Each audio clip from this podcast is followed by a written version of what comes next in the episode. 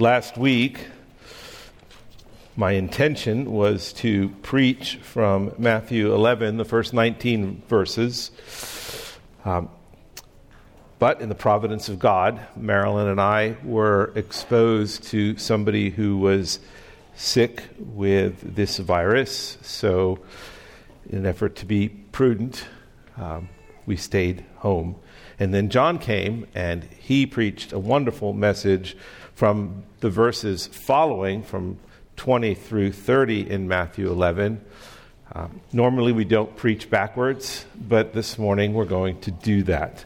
So if you would turn to Matthew chapter 11.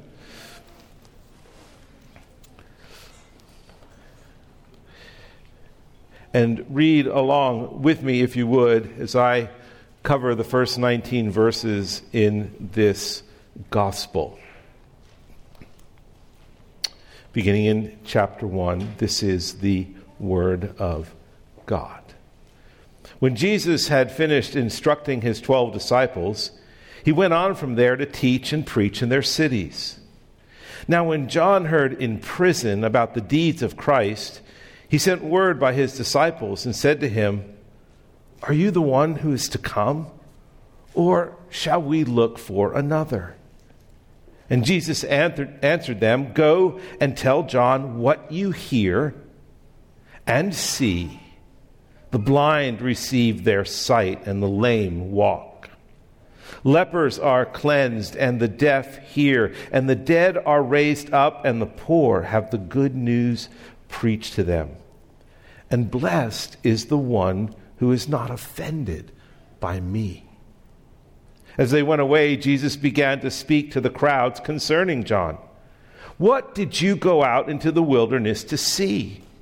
A reed shaken by the wind? What then did you go out to see? A man dressed in soft clothing? Behold, those who wear soft clothing are in kings' houses. What then did you go out to see? A prophet? Yes, I tell you, and more than a prophet. This is he of whom it is written Behold, I send my messenger before your face, who will prepare your way before you. Truly, I say to you, among those born of women, there has arisen no one greater than John the Baptist. Yet the one who is least in the kingdom of heaven is greater than he. From the days of John the Baptist until now, the kingdom of heaven has suffered violence, and the violent take it by force. For all the prophets and the law prophesied until John. And if you are willing to accept it, he is Elijah who is to come. He who has ears to hear, let him hear. But what shall I compare this generation? It is like children sitting in the marketplaces and calling to their playmates, We played the flute for you, and you did not dance. We sang a dirge, and you did not mourn. For John came neither eating nor drinking, and they say, He has a demon. The Son of Man came eating and drinking, and they say, Look at him, a glutton and a drunkard, a friend of tax collectors and sinners. Yet wisdom is justified by her deeds. Lord, we come to you to gain your wisdom this morning and to gain your wisdom through your word. That you would help us this morning, we ask to have ears to hear, and not just ears to hear, but listen, listen in our minds, and listen in our hearts, and listen in our souls, that we might draw near to you as you have drawn near to us. May our thoughts and our attitudes this morning be adjusted by your Spirit that we might glorify your name. Open your word to us, Holy Spirit, we ask. In Christ's name, amen. From the beginning of Matthew's gospel, we've observed many reactions to Jesus. Joseph, to the wise men, Herod, Satan, Jesus' disciples, the, the many crowds surrounding him, Gentiles, the sick, the demon possessed, and religious leaders all reacted to him in some manner or fashion. There was worship, there was confusion, there was doubt, there was anger, there was amazement, unbelief, faith, and opposition. And the reactions continue still in this gospel. In Matthew 11, 1, we just read, Jesus has just finished instructing his disciples, and now they're on mission. When Jesus had finished instructing his 12 disciples, he went from there to teach and preach. And so Matthew writes and tells us that Jesus has instructed these men, all of chapter 10, sends them on mission, and then makes it clear that Jesus, now alone, goes on a mission himself. Here in chapter 11, we're introduced to three different groups of people that Jesus is encountering while he is alone on mission. As Matthew writes, he went on from there. Normally, as you would read in the gospel, you would say, Jesus and his disciples, or they went on from there. But here we see he goes alone. And so he is about to encounter a number of different people in different ways, what they are seeing and what they are hearing, and their reaction to him. And so, three, three main points this morning they are a doubting prophet, a curious crowd, and a critical generation. A doubting prophet, verses 2 through 6, a curious crowd, 7 through 15, and a critical generation, 16 through 19. A doubting prophet. And also, as we study this doubting prophet in a moment, we're also going to see a patient Savior. It is in Matthew 9 where we first see Jesus encountering opposition questions come his way. Why, why do you eat with tax collectors? And, and why do you eat with sinners? The Pharisees asked. And, and why don't your disciples fast? John's disciples asked. But here in 11.3, a stunning question comes from a very surprising source John the Baptist himself. John, who is in prison, he hears of Christ's deeds, but he's not sure if Jesus really is the Christ. Now, when John heard in prison about the deeds of Christ, he sent word by his disciples and said to him, Are you the one who is to come, or, or shall we look for another? That's a very puzzling question because John knows Jesus. They're cousins. John is the one who baptized him, is the one who declared, I must decrease and he must increase. And he's the one who said, as we read in John's gospel, Behold, the Lamb of God who takes away the sins of the world. And yet, he questions, Is Jesus the one to come? Is he truly the Messiah? It's a, it's a question that seems totally out of character for John, this, this doubt that he has. What, what causes this courageous and fiery prophet who, who wasn't concerned or afraid of anything to doubt the messiahship of Jesus?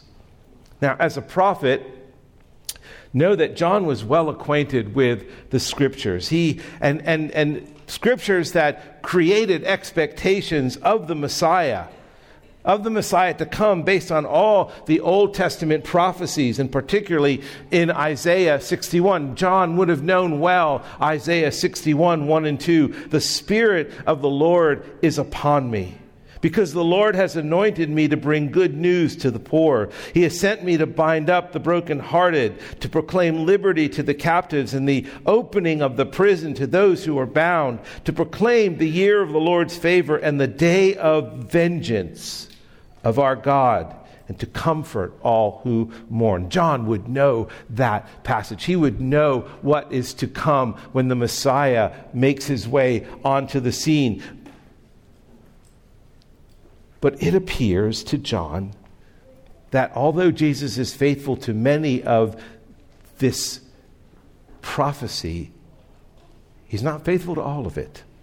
His expectations are a bit dashed as he expected this, all of this, Isaiah 61, 1 and 2, he expected this from the Savior. He, he did expect the Savior to heal and to preach, but also to judge in vengeance. And Jesus didn't do this.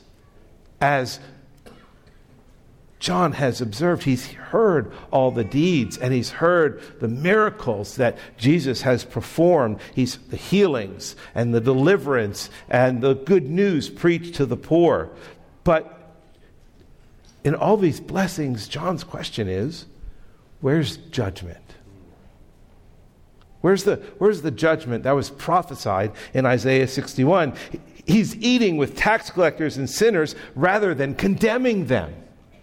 He's healing Gentiles and unclean lepers rather than standing back from them.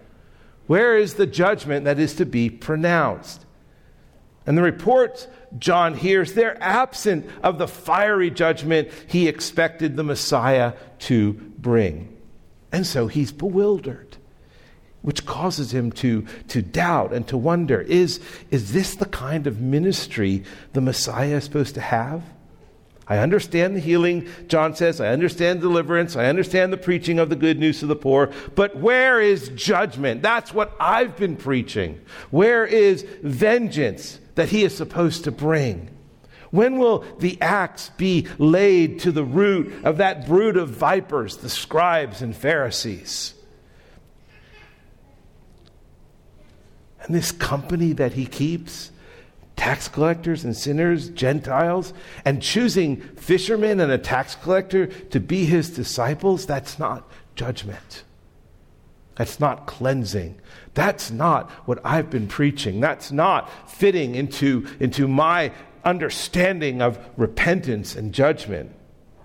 Jesus is just simply not meeting John's expectations, and that's what causes him to doubt.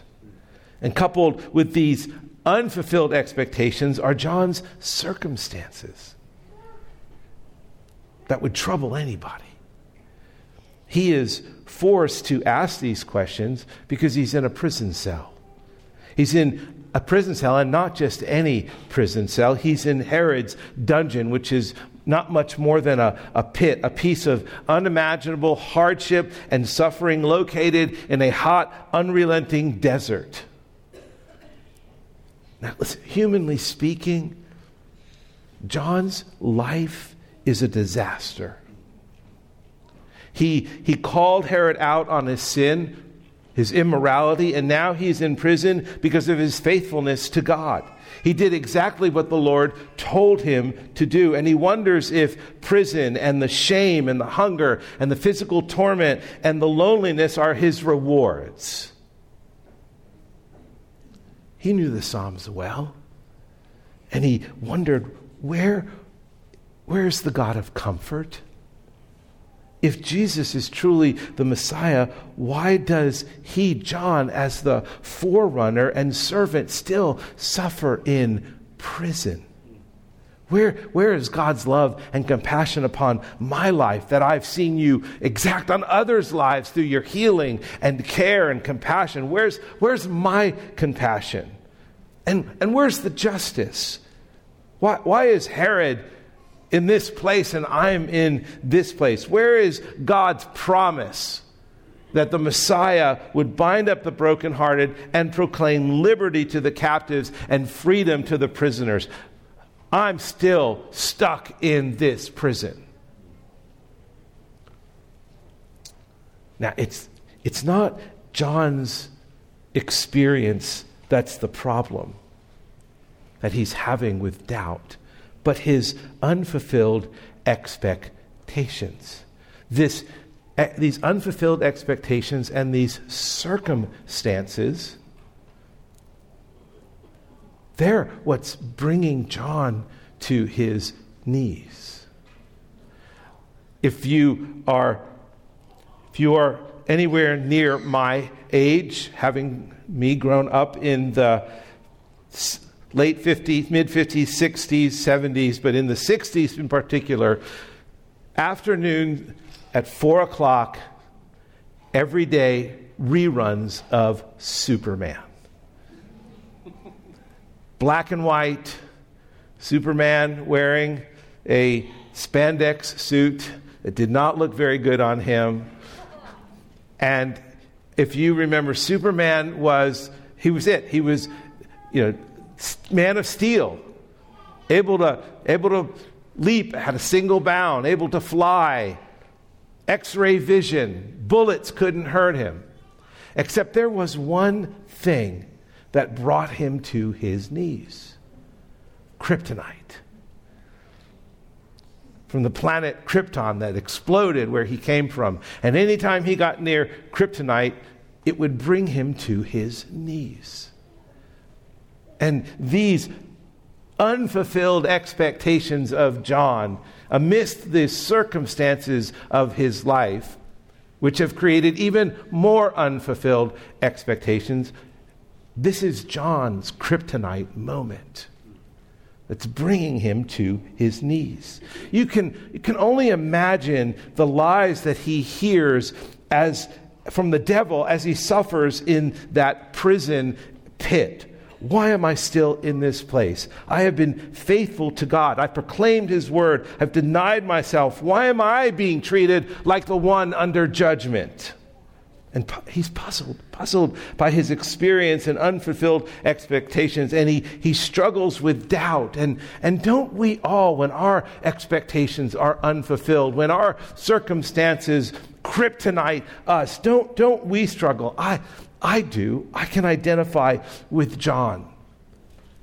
Eight, eight years ago, where when a lot of things were happening in, in sovereign grace and I was on staff at the church in Charlotte, and we at that time realized that due to uh, a loss of membership and all the things we were going through, that we were overstaffed. And, and so Mickey and I are sitting in the office, and we are the two old guys. So even eight years ago, I was old. And, and, and Mickey just looks at me and basically says, One of us has to go. And it was in the, in the, in the wisdom of God that made the decision I was to go.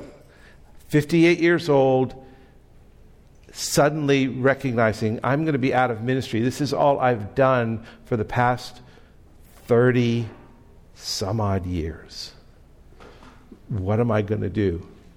And I remember numerous times where this church called, Would you be interested? That didn't work out. This church called. And I remember I was, the Lord had spoken about this church. And I was driving down Eastfield Road when I get a call saying, No, this is off. It's not going to happen. And it was at that moment, kryptonite entered my car. And I looked at God and said, What do you think you're doing? All that I have done for you? Are you serious? This is how you want me to end?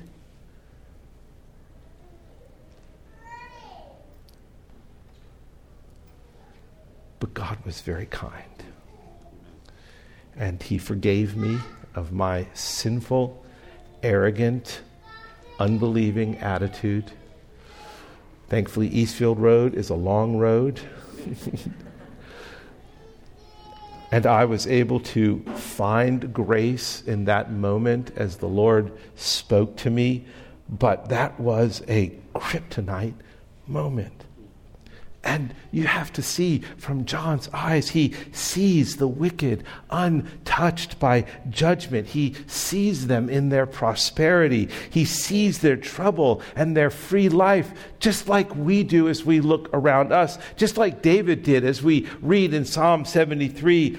David felt the same way. It caused him to doubt, it caused his kryptonite moment. But as for me, David writes, my feet had almost stumbled, my steps had nearly slipped, for I was envious of the arrogant when I saw the prosperity of the wicked. For they have no pangs until death. Their bodies are fat and sleek. They are not in trouble as others are. They are not stricken like the rest of mankind.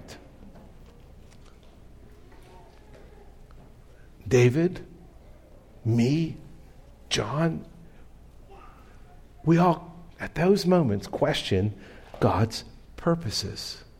I don't, I don't understand the Lord. What did I do to deserve this? Is this how you treat your children? But like every human, John doesn't fully understand the mystery of God's providence. But he's not suffering alone because God is much closer to him than he is aware of. In verses 4 and 5, Jesus responds to, his, to, Jesus, to John's disciples. And Jesus answered them Go and tell John what you hear and see. The blind receive their sight, and the lame walk. Lepers are cleansed, and the deaf hear, and the dead are raised up, and the poor of the good news preached to them. Even as John expresses doubt, Matthew wants us to see Jesus' tender patience with John. He responds to John's question with gentleness, the same way he responds to us when we are doubting or lacking assurance or struggling with his providence in the circumstances we face or the expectations that are unfulfilled in our lives. It is a patient and kind and compassionate Savior that shows John's disciples who he is so that they can go back and encourage John with what is true Luke, Luke wonderfully describes this same event when, when he writes, and John, calling two of his disciples to him, sent them to the Lord, saying, Are you the one who is to come, or shall we look for another? And when the men had come to him, they said, John the Baptist has sent us to you, saying, Are you the one who is to come, or shall we look for another? In that hour, get that, in that hour, Luke writes, He healed many people of diseases and plagues and evil spirits, and on many who were blind he bestowed sight. And he answered them, Go and tell John what you have seen and heard. The blind receive their sight, the lame walk, lepers are cleansed, and the deaf hear. The dead are raised up, the poor have the good news preached to them. Jesus Luke gives us a much fuller picture. Jesus does all these things right in front of John's disciples. He doesn't tell John's disciples, hey, this is what I've done. He does it right there. Now, imagine the disciples of John and their amazement as they're watching the deaf hearing and the blind seeing and the lame walking and the dead being raised to life and hearing the good news preached them. And they can go back to John and they can say, Oh, brother, we have seen it. He is real. He is who he said he is, all for John's sake. Jesus, in his compassion, does this so that John will no longer doubt. And then Jesus, in his closing words to these men before they go back to John, just provides a gentle admonishment in verse 6. And blessed is the one who is not offended by me. Now, this is a beatitude. Blessed are, are the poor in spirit. Blessed are the humble. Blessed are those who are not offended with me. John, don't be offended with me, but trust me, and you will be blessed. I, I have it all under control. I am the Messiah. I will do my work the right way at the right time. Judgment will come, but not in the way you expect. Not the answer John was looking for. And he still remained in prison, soon to be beheaded. But the story's not over. Like John, sometimes our prayers are not answered as we expect. Our circumstances do not change as we expect. The mysteries of God's providences are beyond us, but even when they are dark, they are always good. Amen. Now, John will not see in his lifetime all that Jesus accomplishes on the cross but he will in eternity, just as we will. This gentle admonishment that he gives to John is also to us. It very well could apply to you this morning, where you doubt because God has not fulfilled your expectations. God has possibly not changed your circumstances. And the Lord is saying to you in a very gentle, compassionate way, I am near. And don't be offended by my sovereign purposes because you do not understand them. Just know my providences are good. A doubting prophet and a very patient Savior. Second point, a curious crowd and an unnoticed Savior. What, what, did the crowd expect of John? Jesus says, as they went away, as John's disciples left, Jesus began to speak to the crowds concerning John. What did you go out into the wilderness to see? A reed shaken by the wind? What then did you go out to see? A man dressed in soft clothing? Behold, which is another way of saying, look. Those who wear soft clothing are in king's houses. What then did you go out to see? A prophet? Ah, yes, I tell you, and more than a prophet. This is he of whom it is written, Behold, I send my messenger before your face who will prepare your way before you. What did the crowd expect of John? Now we see another reaction G- John's reaction to Jesus. Now we see the crowd's reaction to John, and as we will see, to Jesus as well. What did they go out to see? They went out to see a prophet. Now understand, prophets had not been seen in Israel for more than 400 years. And among the Jews, there was no higher calling than to be a prophet. So, so these men and women, these crowds flocked to the desert to see this unusual event taking place. And expectations of prophets prophets were always high in Israel because they were spokesmen, the spokesmen of God. But hearing John's message didn't exactly appeal to them. They ended up, they were fuming over what they heard because it was a hard message. It was a, it was a message where Jesus asked them three times, What did you expect to see? What did you expect of this man? What did you expect to hear? What, what did you want? And he tells them, listen, what you went out to see, you thought you went out to see a prophet, but you are seeing so much more.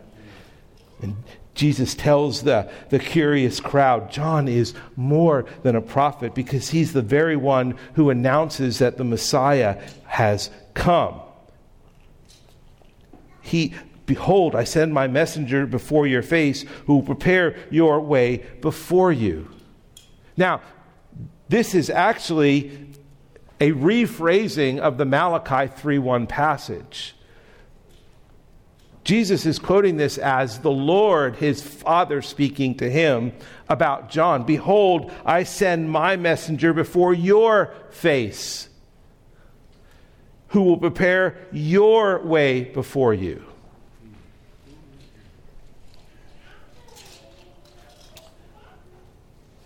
Jesus makes it clear this man is far more than a prophet. And John's greatness arises because not only is he a prophet, but he's the fulfillment of prophecy, the prophecy of this Malachi verse. John is the forerunner, and that should mean something to you, Jesus says. But you don't get it. He says to the crowd, you, know, you don't understand what this means. What it means is the Messiah has come. Their reaction to John, their expe- expectations of this prophet, they, they, didn't, they didn't understand why he was there. They didn't get that he was the forerunner. They didn't get that as Jesus is talking to them, it's the Messiah. It's the very one that John prophesied about. And then he goes on in verse 11 to tell them, to tell the crowd, that in all of the human race, There has never been anyone greater than John. Truly I say to you, among those born of women, there has arisen no one greater than John the Baptist. Despised as he was by the religious leader, Jesus says he was great in the eyes of the Lord. And if it's surprising that John's the greatest man who ever lived, listen, it is more surprising that Jesus makes the next statement Yet the one who is least in the kingdom of heaven is greater than he. The greatest man who ever lived is not as great as the least person in the kingdom of heaven. Jesus is not denigrating John, but bringing out, brothers and sisters, the wonder of being in the kingdom of God. That's about you. That this great prophet, this forerunner, this fulfillment of prophecy, considered the greatest man, greater than David, greater than Abraham, greater than Jeremiah, greater than Isaiah, greater than Samson, greater than any man who ever lived. And Jesus says, You, you are greater than him if you are in the kingdom of God. That should make us wonder. Great though he was, understand, John be- belonged to an old order. He's among those who preceded the kingdom. And the kingdom's humblest member, whoever that is, surpasses the greatest in the human race. Now, does this make the kingdom attractive to them? Sadly, no. In 11, 12 and 3, 12 through 13, Jesus goes on, from the days of John the Baptist until now, the kingdom of heaven has suffered violence, and the violent take it by force. For all the prophets in the law prophesied until John. And if you are willing to accept it, he is Elijah who is to come. This saying about violence literally foreshadows the gathering opposition to Jesus that we've already begun to see in this gospel, which will come to a climax in his arrest and his trial and his beatings and his execution on the cross. From the days of John the Baptist until now, the kingdom of heaven suffers violence and violent people attack it. That is what is being said here. And it is a warning to those in the kingdom of God. There's a cost to being in his kingdom. Violent people attack it. And at the time the kingdom is being violently treated, its follow, followers will be rejected, and we will experience violence, even as we see in John's case. This kingdom that's been prophesied, that is a wonder to behold, that God has brought us into by his Son, this kingdom is dangerous. It's dangerous to be a part of this kingdom. It's dangerous because Jesus says, of me. I'm the threat, Jesus says, because my kingdom has come and it threatens the kingdom of this world. And John's coming in the spirit of Elijah confirms that that kingdom is now here. Jesus in Luke 117 speaking of John says and he will go before him in the spirit and power of Elijah to turn the hearts of the father to the children and the disobedient to the wisdom of the just to make ready for the Lord a people prepared and so here is John who has come in the spirit of Elijah and Jesus' question is Are you willing to accept that Elijah has come? Because if you are, then you're accepting that I have come as the Messiah. If you accept me, my kingdom, just be aware that violence goes with it. And to the crowd, Jesus asks, What do you see and hear? Do you see Elijah? If so, then Christ has come. And here's the question Do you have ears to hear this? So we have this doubting prophet we have this curious crowd who have not quite figured out what they have expected of this prophet. And then we have a critical generation with a righteous judge to come.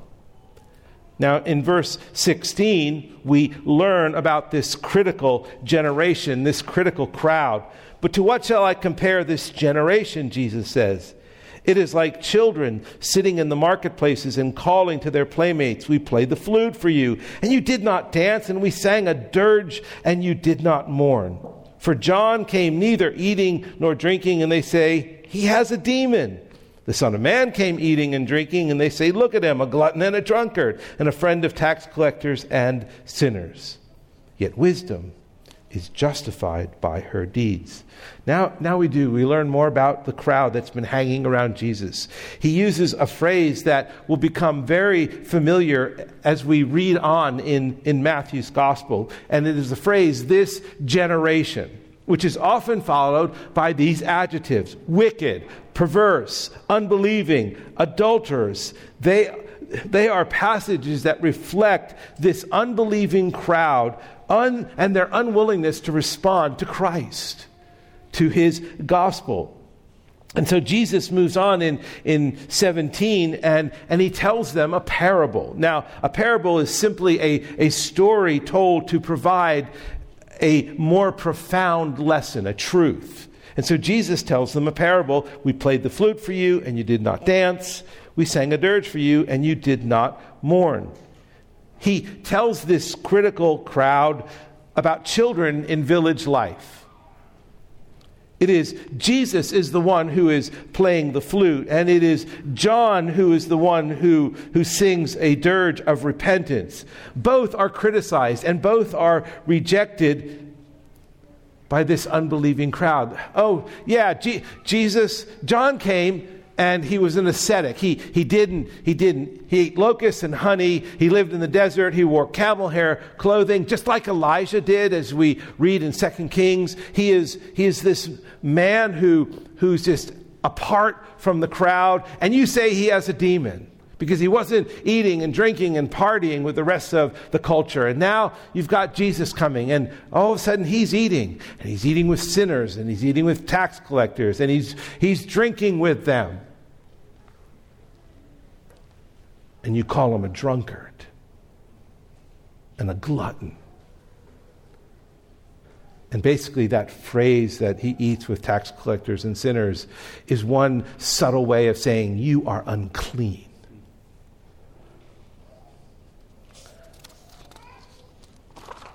This generation, Jesus soberly declares, is like children who are dissatisfied with everything. It's not a flattering parable. He illustrates their criticism and their unbelief with a criticism of his own. They are like petulant children, contentious with everything and whatever game is offered. Jesus' critics were not interested in truth, but in criticizing he and John. But they don't have the last word. Because Christ, Christ's wisdom, Christ is wisdom. Christ's wisdom will be na- justified by her deeds.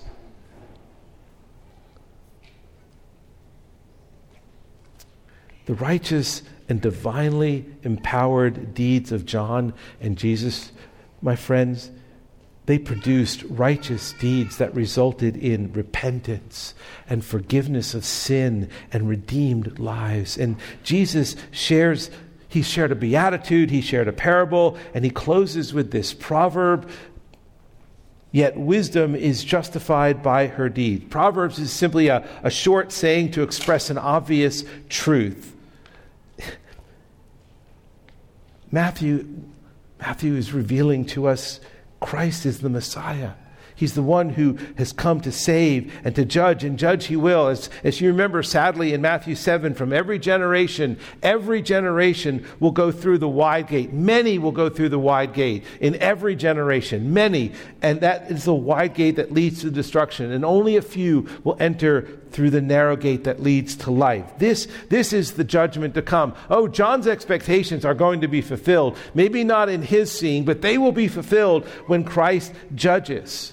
And there'll be a day of judgment for all of us. And he will separate the wheat from the chaff and the sheep from the goats. And this critical generation, this crowd, in their own folly and human wisdom, just as in every generation, they reject Christ. They reject the deeds of Christ. And what they reject most of all is the greatest deed of all it is the deed that justified God's wisdom through Christ's crucifixion, his suffering, and his death on the cross, the shedding of his blood for us that we might find forgiveness and rec- reconciliation and life through that sacrifice. That is the deed where wisdom is justified.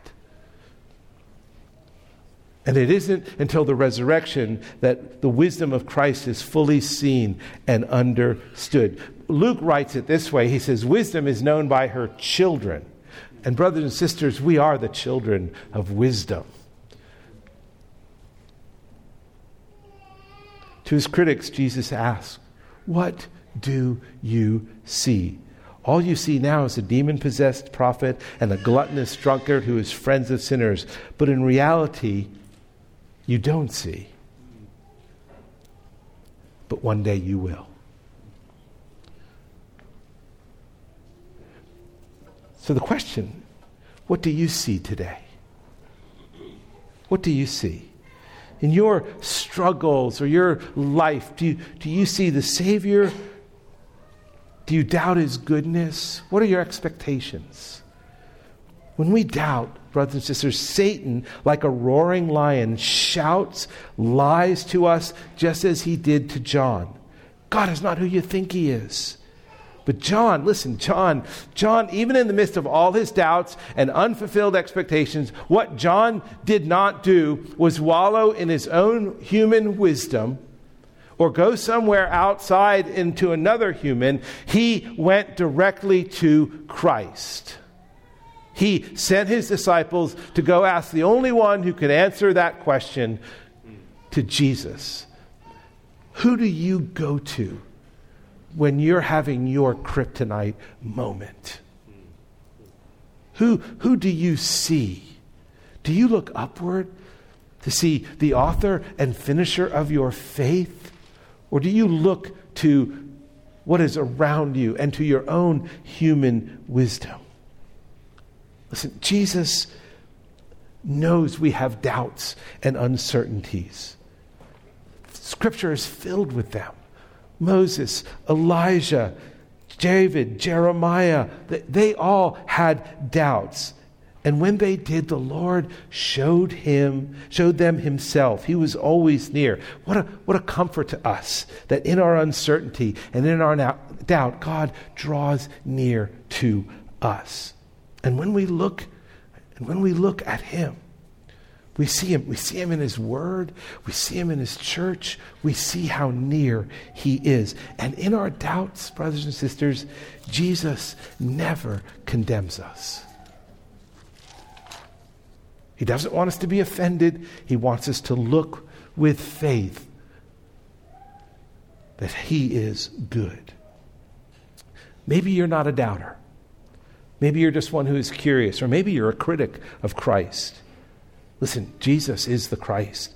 He is the one who's come to bring salvation and forgiveness and hope and peace. But you, you must believe if you don't. You must believe that He is the Savior. You must put your faith in Him. And like John, you must go to Christ if you are not in His kingdom. Let me appeal to you. Go to Christ. Go to Christ. Let's pray. Father, thank you that you are near in your Son.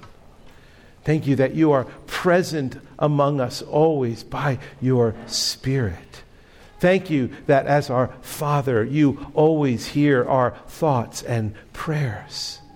That the triune God is always present among his people, not condemning, but caring not rejecting, but strengthening.